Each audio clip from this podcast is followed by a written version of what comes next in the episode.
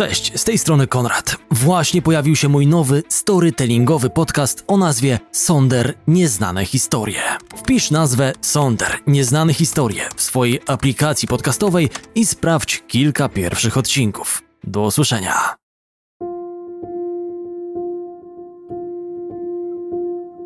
Mam ambiwalentny stosunek do luksusu. Może dlatego, że pochodzę z brazylijskiej rodziny z klasy średniej. Nie mam wielkich luk do wypełnienia. Myślę, że istnieją inne ważne bogactwa życia.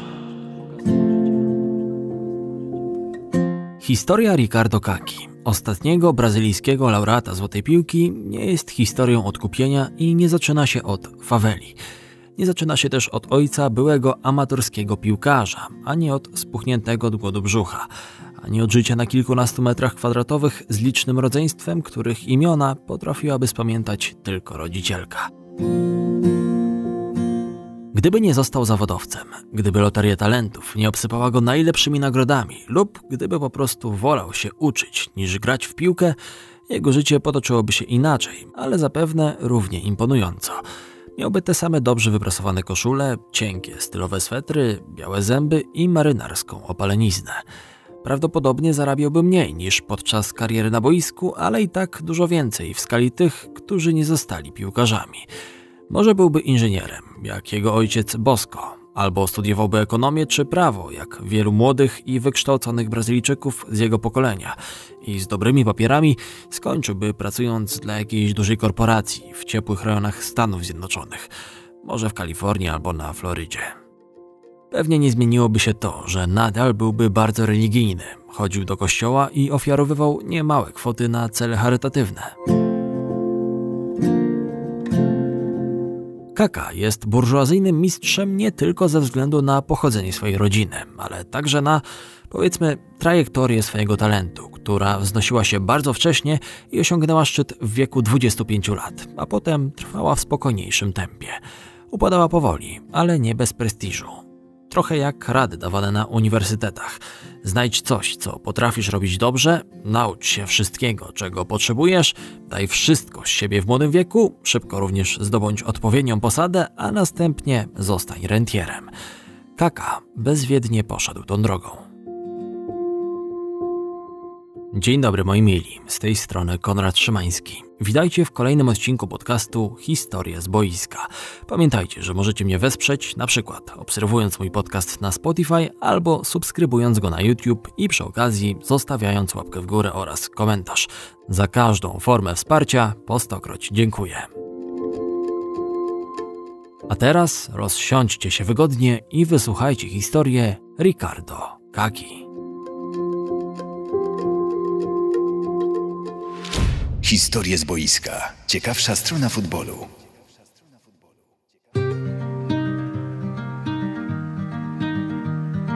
Moim celem było dostać się do pierwszej drużyny São Paulo i rozegrać przynajmniej jeden mecz dla reprezentacji.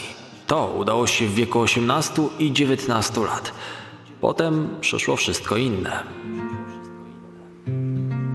Na przełomie tysiąclecia Kaka grał w ekipach młodzieżowych São Paulo – byli w środku juniorskiej ligi stanu Paulista, kiedy w jednym ze spotkań otrzymał żółtą kartkę i przez ich nadmiar musiał pauzować w kolejnym ligowym meczu.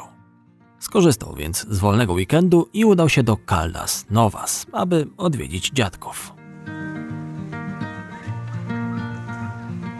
Cała rodzina poszła do parku wonnego. Tam zdarzył się wypadek. Młody piłkarz podczas ześlizgu ze zjeżdżalni uderzył głową o dno basenu. Poczuł, jak pęka mu szyja.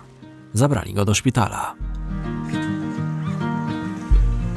Pierwszą rzeczą, jaką zrobili moi rodzice, była modlitwa. Moja mama powiedziała mi, że toczy się o mnie duchowa walka. Po kilku dniach został wypisany. Lekarze stwierdzili, że nie ma się czym martwić. W następnym tygodniu, kiedy powrócił do treningów, odczuwał potworne bóle i ponownie trafił na pogotowie, tym razem do São Paulo. Tam zrobili prześwietlenie i znaleźli złamanie w szóstym kręgu szyjnym. Powiedzieli mi, że mam szczęście, że mogłem być sparaliżowany, stracić możliwość chodzenia i gry w piłkę. Myślę, że to nie było szczęście. To Bóg mnie ochronił.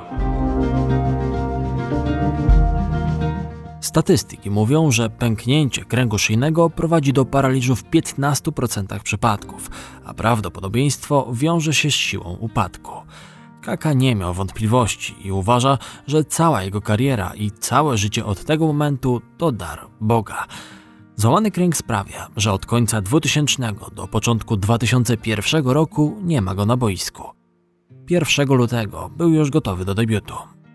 10 minut przed zakończeniem spotkania między São Paulo a Botafogo. Spotkania, które sam opisał jako spektakl niesamowitej brzydoty, wszedł na boisko, aby pokazać się po raz pierwszy w seniorskiej ekipie. Nie miał czasu, aby odcisnąć swoje piętno, ale wystarczyło odczekać 72 godziny. 4 lutego wszedł na boisko na początku drugiej połowy, gdy jego drużyna wzięła się za bary z Santosem. Dośrodkowana z prawej strony piłka prześlizgnęła się przez włosy obrońcy, lądując idealnie na lewej nodze osiemnastolatka. Kaka wspaniale złożył się do woleja. Zrobił to jak profesjonalista, z łatwością i niezwykłą precyzją. Prawdziwy dar losu, lub jak wolał mówić nastolatek, dar Boży. Historia Kaki nabiera jeszcze większego kolorytu i konturów około miesiąca później, kiedy São Paulo spotyka Botafogo w finale stanowego turnieju. Również wchodzi na plac z ławki, ale już przy jednej z pierwszych akcji wprawia kilkudziesięciotysięczną publiczność w zdumienie. Przyjął trudną piłkę w polu karnym, ośmieszając jednocześnie stopera przeciwników. Skleił ją do podłoża i płaskim strzałem pokonał bramkarza.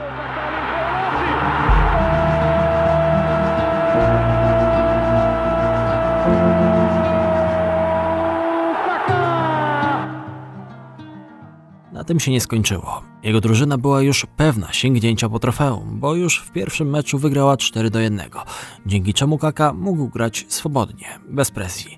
Po prostu bawić się futbolem. Tak się zabawił, że dwie minuty później miał już na koncie dublet. Ziemia się zatrzęsła.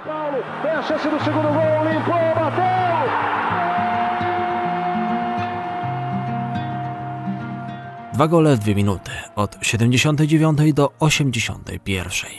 Brazylia odkryła kakę i natychmiast dowiedziała się o nim kilku rzeczy. Widzi, że to nietypowy produkt w porównaniu do rodzimej tradycji. Jeśli bowiem archetyp brazylijskiego talentu można porównać do wirtuoza perkusji, rytm, dynamika, szybkość, to 18-latka z długą szyją, lekko wysuniętymi zębami i falą brązowych włosów należałoby postawić obok wielkiego pianisty – a to dzięki wdzięcznemu stylowi, wizji i maestrii wybitnych zagrań. Tak rodził się artysta. Od tego momentu Kaka nie opuści żadnego meczu w podstawowym składzie Tricoloru, który jednak zbierze niewiele w kategorii zwycięstw, ale wystawi za to wielu uznanych i młodych mistrzów, z powodzeniem występujących w Europie. Przez zespół przewinął się m.in. Giulio Battista, Belletti czy Luis Fabiano. To, co sprokurowało eksplozję talentu Kaki, który zdobył 11 goli w brazylijskim campeonato od września do grudnia, to niesamowita różnorodność rozwiązań, granicząca ze zdolnościami nadprzyrodzonymi, jak na chłopca w tym wieku. Opis jego wyższości należałoby sprowadzić do prymitywnych wskaźników. Biegnie szybciej niż przeciwnicy, lepiej od nich kontroluje piłkę, widzi większą część boiska, strzela mocniej oraz dokładniej. Chyba najlepiej talent ilustruje fragment spotkania z Atletico Mineiro, kiedy przechwyca piłkę na skraju własnego pola karnego, oddaje ją koledze, a następnie przebiega kilkadziesiąt metrów, aby odebrać podanie zwrotne i umieścić futbolówkę pomiędzy nogami bramkarza. Wypadki potoczyły się błyskawicznie. 31 stycznia 2002 roku zadebiutował w reprezentacji w potyczce z Boliwią, wygranej 6 do 0. Już półtora miesiąca później strzelił pierwszą bramkę dla Canarinos w towarzyskim meczu z Islandią. Sprawa niebagatelna, bo zbliżały się Mistrzostwa Świata w Korei Południowej i Japonii. Brazylia była wielkim faworytem. Miała wszak najlepszych piłkarzy na planecie. W czerwcu przyszło kolejne powołanie od selekcjonera Scolariego. Kaka wsiadł do samolotu do Japonii, aby zintegrować ofensywny kontyngent składający się z dwóch laureatów Złotej Piłki, Ronaldo i Rivaldo oraz przyszłego zdobywcy tej indywidualnej nagrody, Ronaldinho. Od kolegów otrzymał nowy przydomek o Anhinio, czyli aniołek, ze względu na swoją pobożność. Lecz podczas azjatyckiej wyprawy Ronaldo nadał mu nową ksywkę Kakito, prawie tak jakby był maskotką drużyny.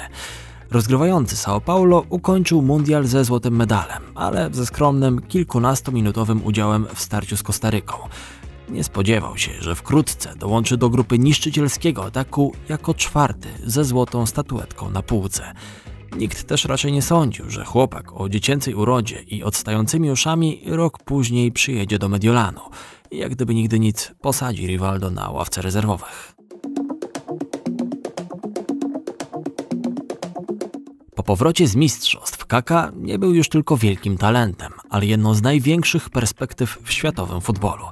Wszyscy sądzili, że nie pozostanie w Brazylii zbyt długo. Jednocześnie, co zaskakujące, duże europejskie drużyny nie wydawały się być zdeterminowane, aby przyciągnąć go na swoją stronę. Powód? Prawdopodobnie osobowość piłkarza, zwłaszcza w odniesieniu do tradycji brazylijskiej, a co za tym idzie, niedopasowanie do tej części świata. Działacze klubowych potęg Starego Kontynentu bali się ekstremalnych skutków jego przybycia, natychmiastowego niszczycielskiego wpływu, zmarnowania wielkiego talentu. Pożegnał się z rodzimą publicznością serią występów nie z tej planety, wśród których warto przypomnieć sobie hat-tricka strzelonego przeciwko klub Atletico Juventus. Jedną z pierwszych ekip, która poważnie próbowała go potraktować, był Inter. Jednak negocjacje przedłużały się w nieskończoność. Juventus też się starał, ale również w tym przypadku możliwość transferu przepadła wraz ze słynnym żartem, który miał powiedzieć dyrektor Juventusu, Luciano Mocci. Kaka? Nigdy nie kupimy kogoś o takim nazwisku. Bardzo blisko sfinalizowania transakcji znalazła się Chelsea z nowym właścicielem Romanem Abramowiczem.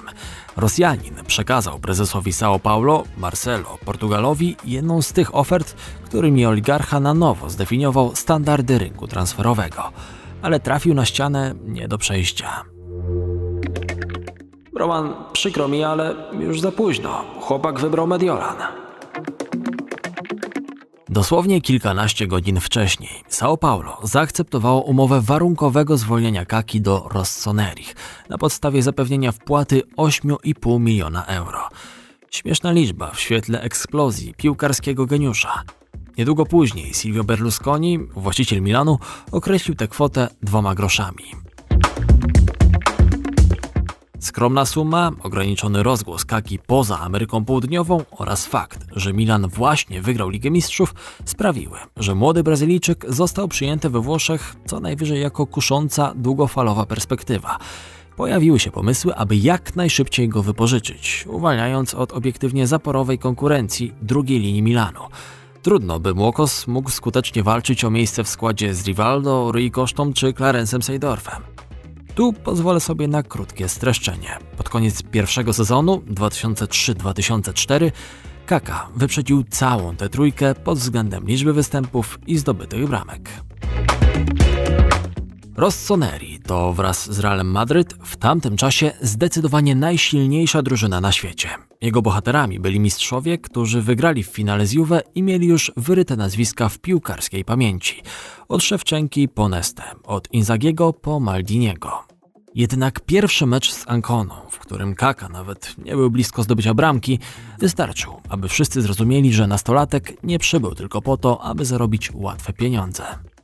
To on zainicjował akcję prowadzącą do drugiego gola, a następnie raz po raz szturmował defensywę rywali. Następnego dnia La Gazzetta dello Sport napisała już po pierwszym występie jako gracz podstawowej jedenastki podbił środowisko kibiców, zarówno ze względu na swoje techniczne cechy, jak i osobowość wielkiego piłkarza. Dwa tygodnie później został ogłoszony zawodnikiem meczu w swoim debiucie w Lidze Mistrzów przeciwko Ajaxowi. Ale jego prawdziwa eksplozja nastąpiła 5 października, kiedy wszedł na scenę w derby della Madonnina. Carlo Ancelotti wprowadził go do składu zamiast Rui Koszty, co dla wielu ekspertów było niespodziewanym posunięciem. Od tamtej pory nie stracił miejsca w jedenastce Milanu. W starciu z Interem najpierw wywalczył rzut wolny, którego na gola zamienił Andrea Pirlo, a później wykończył głową dośrodkowanie Gattuso. Najwięksi rywale padli na kolana. Tak wschodziła nowa gwiazda calcio. Gattuso,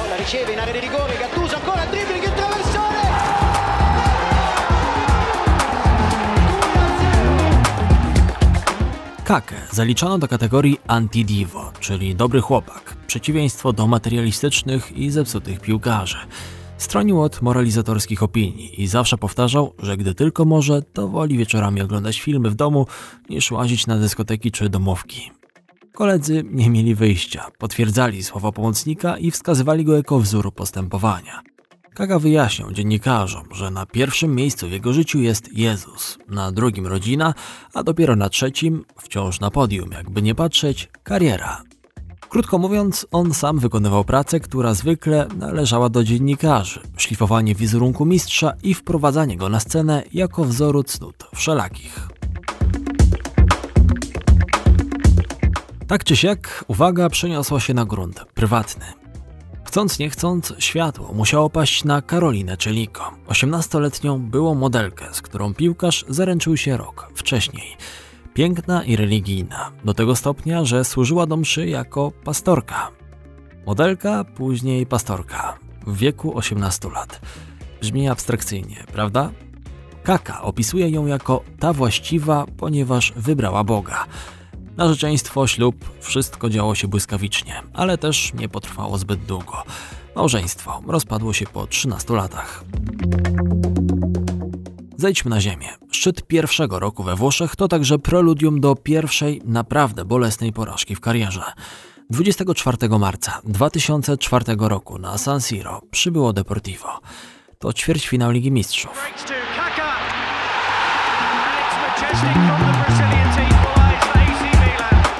Milan bez problemów odprawia Hiszpanów z kwitkiem. 4 do 1. Kaka strzela dwa gole. Od zwykły dzień w Mediolanie, jak przeciętny poranek Włocha z cappuccino i dwoma cornetti. Dramat rozegrał się dwa tygodnie później w La Coruni. Jeden z najbardziej sensacyjnych powrotów w najnowszej historii europejskiej piłki. Depor wygrał 4 do 0 i położył kres marzeniom Rossonerich o triumfie w Lidze Mistrzów.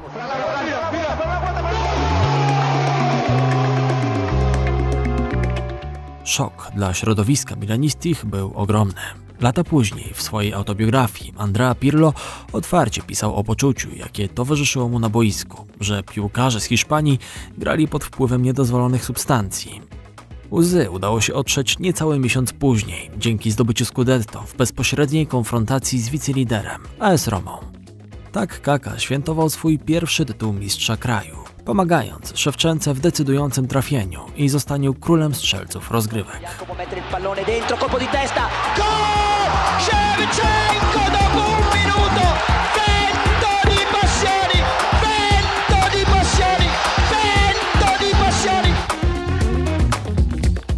Wszystkie warunki zostały spełnione, by zawodnik, który został obwołany objawieniem sezonu, mógł liderować swojej ekipie w kolejnej kampanii i wkroczyć z drzwiami do piątki najlepszych graczy na świecie. Tymczasem jesienią 2004 roku przychodzi głęboki i niewytłumaczalny kryzys. W pierwszych kolejkach był nie do poznania. Do tego stopnia, że Ancelotti już w połowie września odczuł potrzebę publicznej obrony Brazylijczyka. Nie chciałbym, żeby występy Kaki były tematem miesiąca.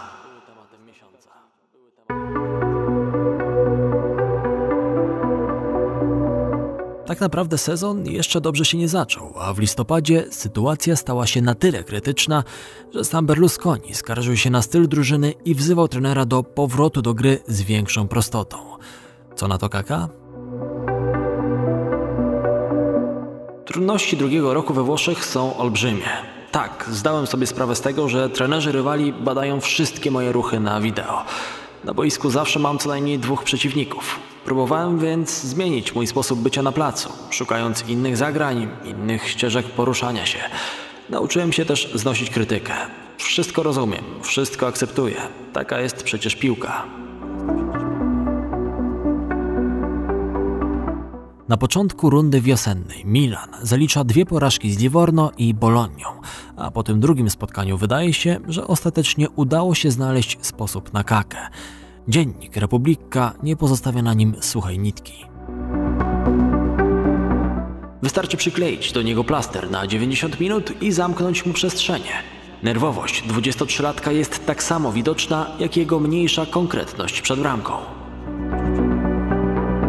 Ten sam autor artykułu wspominał o możliwości wypożyczenia zawodnika do Chelsea. Nic z tego. W rzeczywistości Kaka ewoluował. Zrozumiał, że aby wspiąć się na ostatni stopień w światowej piłkarskiej hierarchii, potrzebuje nieprzewidywalności. Brzmi to jak banał, ale wrócił silniejszy. Druga eksplozja nastąpiła w najpiękniejszych zawodach ze wszystkich, w najważniejszym momencie sezonu. Półfinale Ligi Mistrzów AC Milan, będący w mocno niepewnej formie, potrzebował go najbardziej.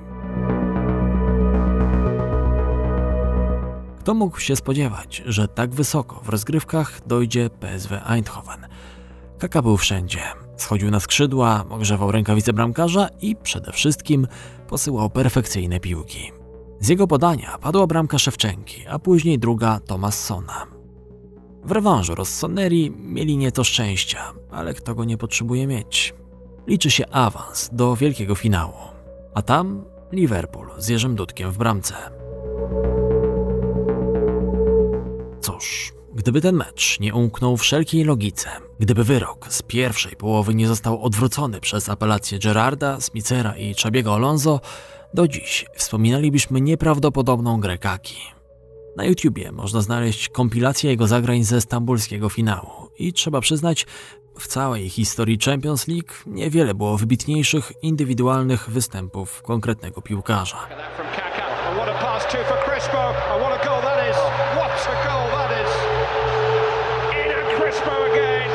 From the sublime pass by. Ricardo Kaka jako playmaker co się zowie. Rozgrywający, biorący na plecy całą defensywę, napędzający grę, wreszcie asystujący przy golach. Wśród wielu nadchodzących rzeczywistości, które zostały zmiecione przez zły sen w Turcji, jest też pozytywna informacja. Geniusz powrócił z dodatkową motywacją. Rok 2006 był jednak do zapomnienia. Bez wielkiego sukcesu, za to z rozczarowaniem po nieudanym mundialu w Niemczech, dokąd przybył jako zapowiadany bohater, ale nie udało mu się zdobyć niczego więcej, jak tylko wspaniałego gola przeciwko Chorwacji. Here comes another Brazilian move. It's Kaká! It's terrific. It's the first Brazilian goal of the 2006 FIFA World Cup Finals. We Włoszech czekała go chwila próby. Z klubu odszedł Szewczenko, ale na odchodne rzekł. Milan ma już gracza, który może kontynuować moje dziedzictwo. To Kaka. Patrząc wstecz na statystyki Kaki z kampanii 2006-2007, nie jest oczywiste, dlaczego został uznany za najlepszego gracza na świecie.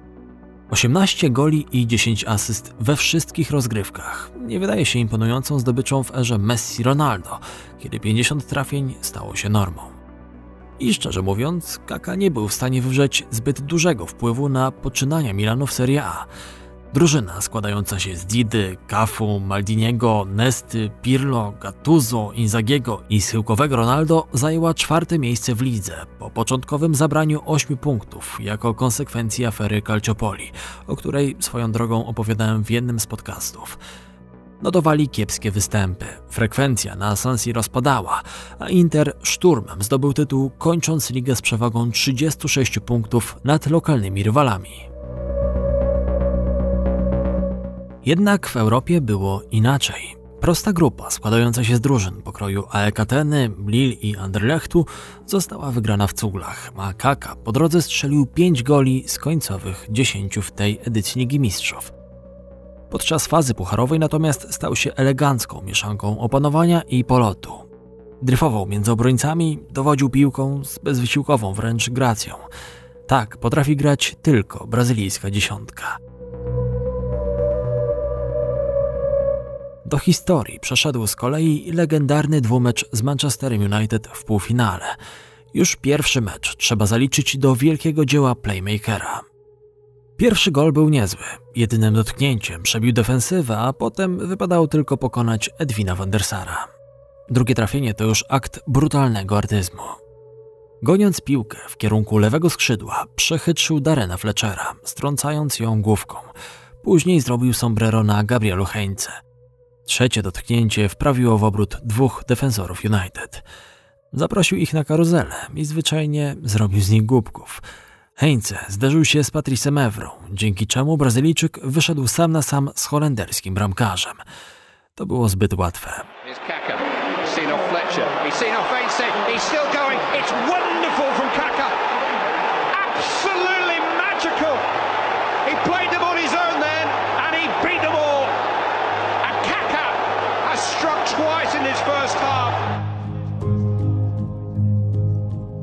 Ten mecz Czerwone Diabły jeszcze wygrały 3 do 2, ale w rewanżu mogli jedynie oklaskiwać wspaniałą grę Włochów. Naszemu bohaterowi wystarczyło zaledwie 11 minut, by złamać obronę Anglików, a dwukrotnie zrobili to jeszcze jego koledzy. Milan po raz drugi w ciągu trzech lat zameldował się w finale Champions League. Sęk w tym, że to samo osiągnęli także piłkarze Liverpoolu. Milaniści chcieli się zemścić na Derec za bolesną klęskę sprzed dwóch lat.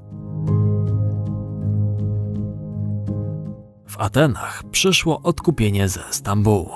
Kaka wprawdzie nie był bohaterem finału. To miano zarezerwował sobie Pippo Inzaghi, autor dwóch decydujących goli, ale nikt nie miał wątpliwości, że gdyby nie jego starania, Włosi nie dotarliby tak wysoko. Po końcowym gwizdku Brazylijczyk klęknął na kolana w podziękowaniu, odsłaniając kultowy podkoszulek, na którym widniał napis Należy do Jezusa. To również symbol tego finału. W nagrodę wygrywa coś jeszcze. Zimą wręczono mu złotą piłkę. Na dwóch stopniach pod nim znalazł się duet, który za moment miał zdominować scenę piłkarską na blisko 15 lat. Cristiano Ronaldo i Leo Messi. W ciągu dwóch następnych sezonów Kaka nadal będzie robił wielkie rzeczy, ale powoli zaczną pojawiać się pierwsze pęknięcia na gładkiej i liśniącej powierzchni jego sportowego świata. Rok później wydawał się bliski podpisania kontraktu z Manchesterem City, ale hollywoodzkie, szczęśliwe zakończenie sprawi, że wolał koszulkę Milanu od milionów szejka. Sześć miesięcy później nie był już w stanie odmówić Realowi Madryt. Wróć, to działacze Rossonerich nie potrafili powiedzieć nie. W styczniu 2009 roku Kaka mówił jeszcze następująco. Moim celem jest, by w przyszłości zostać kapitanem Milanu. To mój klub. Kwietniu gruchnęła informacja prosto z madryckiej marki, że wstępne porozumienie między oboma klubami zostało osiągnięte. Florentino miał zgodzić się wyłożyć 60 milionów euro, cenę podyktowaną przez zespół z Lombardii. Jakkolwiek dyrektor zarządzający Adriano Galliani w mediach pozostawał nieugięty. Kaka nie jest na sprzedaż. Florentino w końcu to zauważy. W maju wreszcie jedna ze stron potwierdza publicznie zainteresowanie zawodnikiem. Prezes Realu chwali kontakt z Gallianim i zapewnia, że Brazylijczyk wkrótce założy biały strój i będzie grał dla Madrytu. Kilka dni później, zaczepiany przez dziennikarzy pomocnik, niemalże wypłakuje się przy kamerach. Powtarzam ostatni, naprawdę ostatni raz. Nie chcę opuszczać Mediolanu. Zostawcie mnie w spokoju, proszę. Od tego momentu codzienne doniesienia prasowe w Hiszpanii nieustannie potwierdzają, że Kaka podpisał kontrakt z Realem i wkrótce zostanie zaprezentowany na Santiago Bernabeu. 7 czerwca dyrektor techniczny zespołu Zinedine Zidane mówi nawet, że transfer został klepnięty. Już w Mediolanie zaczęły pękać ściany. Anonimowi działacze klubu przyznali, że drużyna musi sprzedać swojego gwiazdora, aby spłacić zaciągnięty ogromny dług. Plotki sugerowały, że punktem spornym były żądania 50% udziału w prawach do wizerunku piłkarza. 8 czerwca Kaka przeszedł testy medyczne z lekarzami Realu w brazylijskim Recife, gdzie gracz przygotowywał się do meczu reprezentacji z Paragwajem. Tego samego dnia obie strony potwierdziły wielki ruch. Za rekordowe 68 milionów euro Kaka został sprzedany do królewskich. Stał się kolejnym Galactico.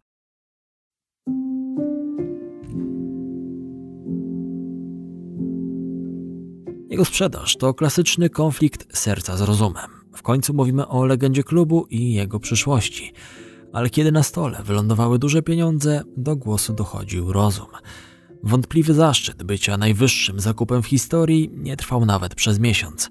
Perez jeszcze tego samego lata sięgnął głębiej do kieszeni i wydał ponad 90 milionów euro na Cristiano Ronaldo. Duet miał zapewnić Los Blancos nieśmiertelność, no przynajmniej na kilka kolejnych lat. Kaka, mając 27 lat, był u szczytu kariery. W ciągu kilku tygodni po przeprowadzce zdobył dla Brazylii Puchar Konfederacji, a w finale mianowano go piłkarzem meczu. Wszystko zapowiadało wspaniały rozdział w Madrycie, europejskiej stolicy futbolu. Z miejsca został czołowym marketingowym produktem drużyny. A ile dał w sensie sportowym? Cóż, praktycznie nic. W pierwszym sezonie 8 goli, w drugim 7, potem 5 i w ostatnim 3. Z każdą kampanią ścieżka podążała stromo w dół. Po pierwszym roku pobytu w Hiszpanii nastąpiło to, co najgorsze nawrót kontuzji.